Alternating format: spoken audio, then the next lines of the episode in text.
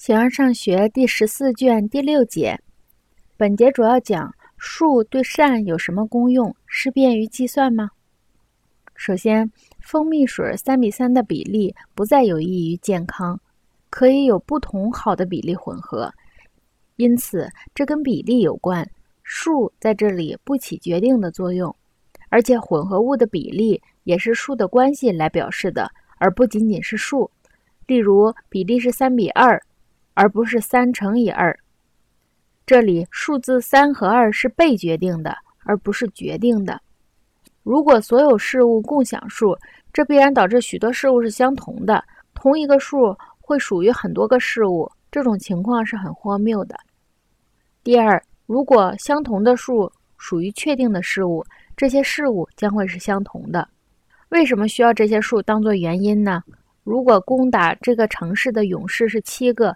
是因为数是七，因而称为七勇士吗？数的美的特性和它们的对立物数学属性似乎都消失了，因为它们不能作为最早起源的意义上的原因。然而有一种意义，柏拉图派说善是属于数的，而且奇数、直线、平方都在美的范围里。作者认为这些似乎是巧合，是一种类比的巧合。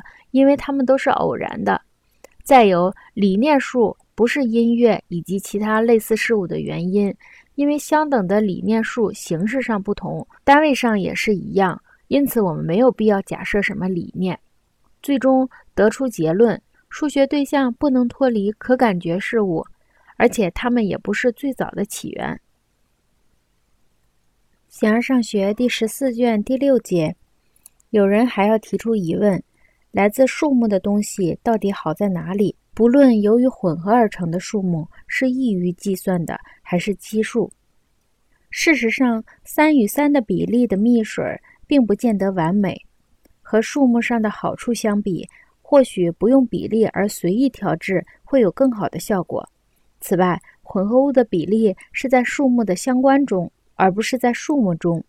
例如，它是三对二，而不是三个二。在乘积中，因子必须是同种的，所以 a、b、c 之积必定为 a 所度量，d、z、e 之积必定为 d 所度量，其他一切也同样由自己的因子所度量。若水的数目是二乘三，冰块的因素绝不会是二乘五乘七。如若一切事物都必然共有某种数目，那么就必然得出结论。许多东西是相同的，同一个数目既可以属于这个，也可以属于那个东西。数目果然就是原因吗？事物果然是通过数目而存在吗？还是并非显然呢？例如，太阳的运转是数目，月亮的运转是数目，乃至每个生物的生活和成熟都是数目。在这些数目中，为什么某一些不能成为四边形和立体？另一些不能成为相等和双倍呢？没有东西妨碍它们，而且事物必然的包含在这些东西里面。假如一切事物都共有某个数目，并且诸多差异可能由同一数目造成的话，如若事物恰巧有着同一数目，在有些人看来，那些东西互相是同一的，因为它们具有了数目的同一形式。譬如说，太阳和月亮是同一的。然而，他们由于什么原因而同一呢？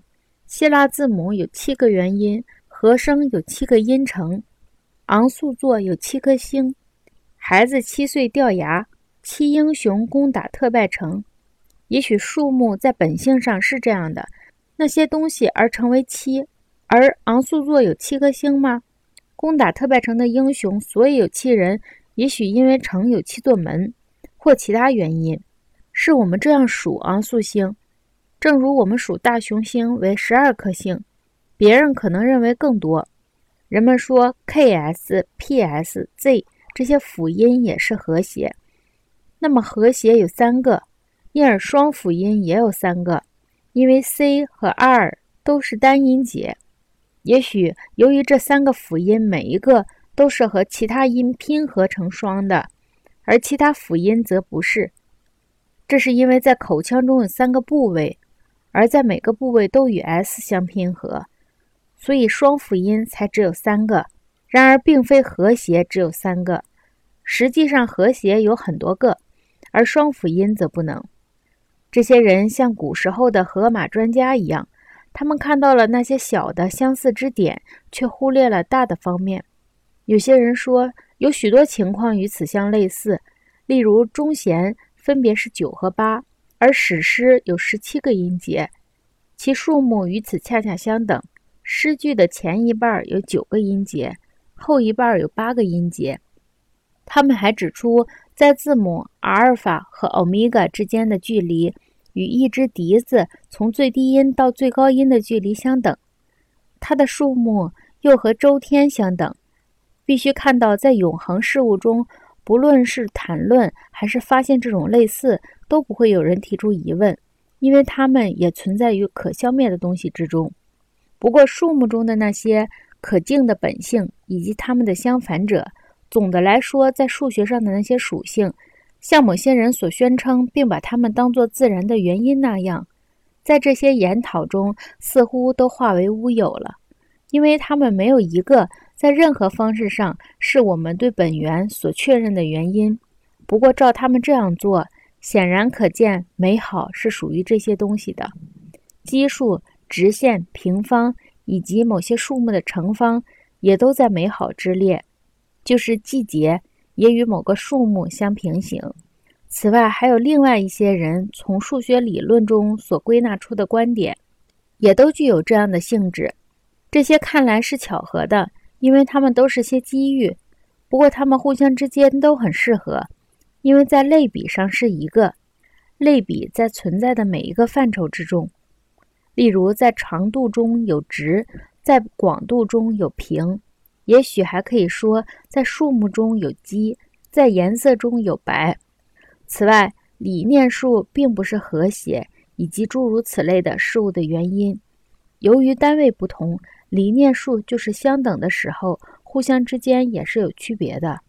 由于这一缘故，所以用不着制造出理念来。这些就是所得的结论。甚至于可以延伸出更多的来。从理念数的生成所遇到的诸多麻烦，以其不能以任何方式自圆其说，就表明数学对象和可感事物不像一些人所说是相分离的，而他们所说的东西也不是本源。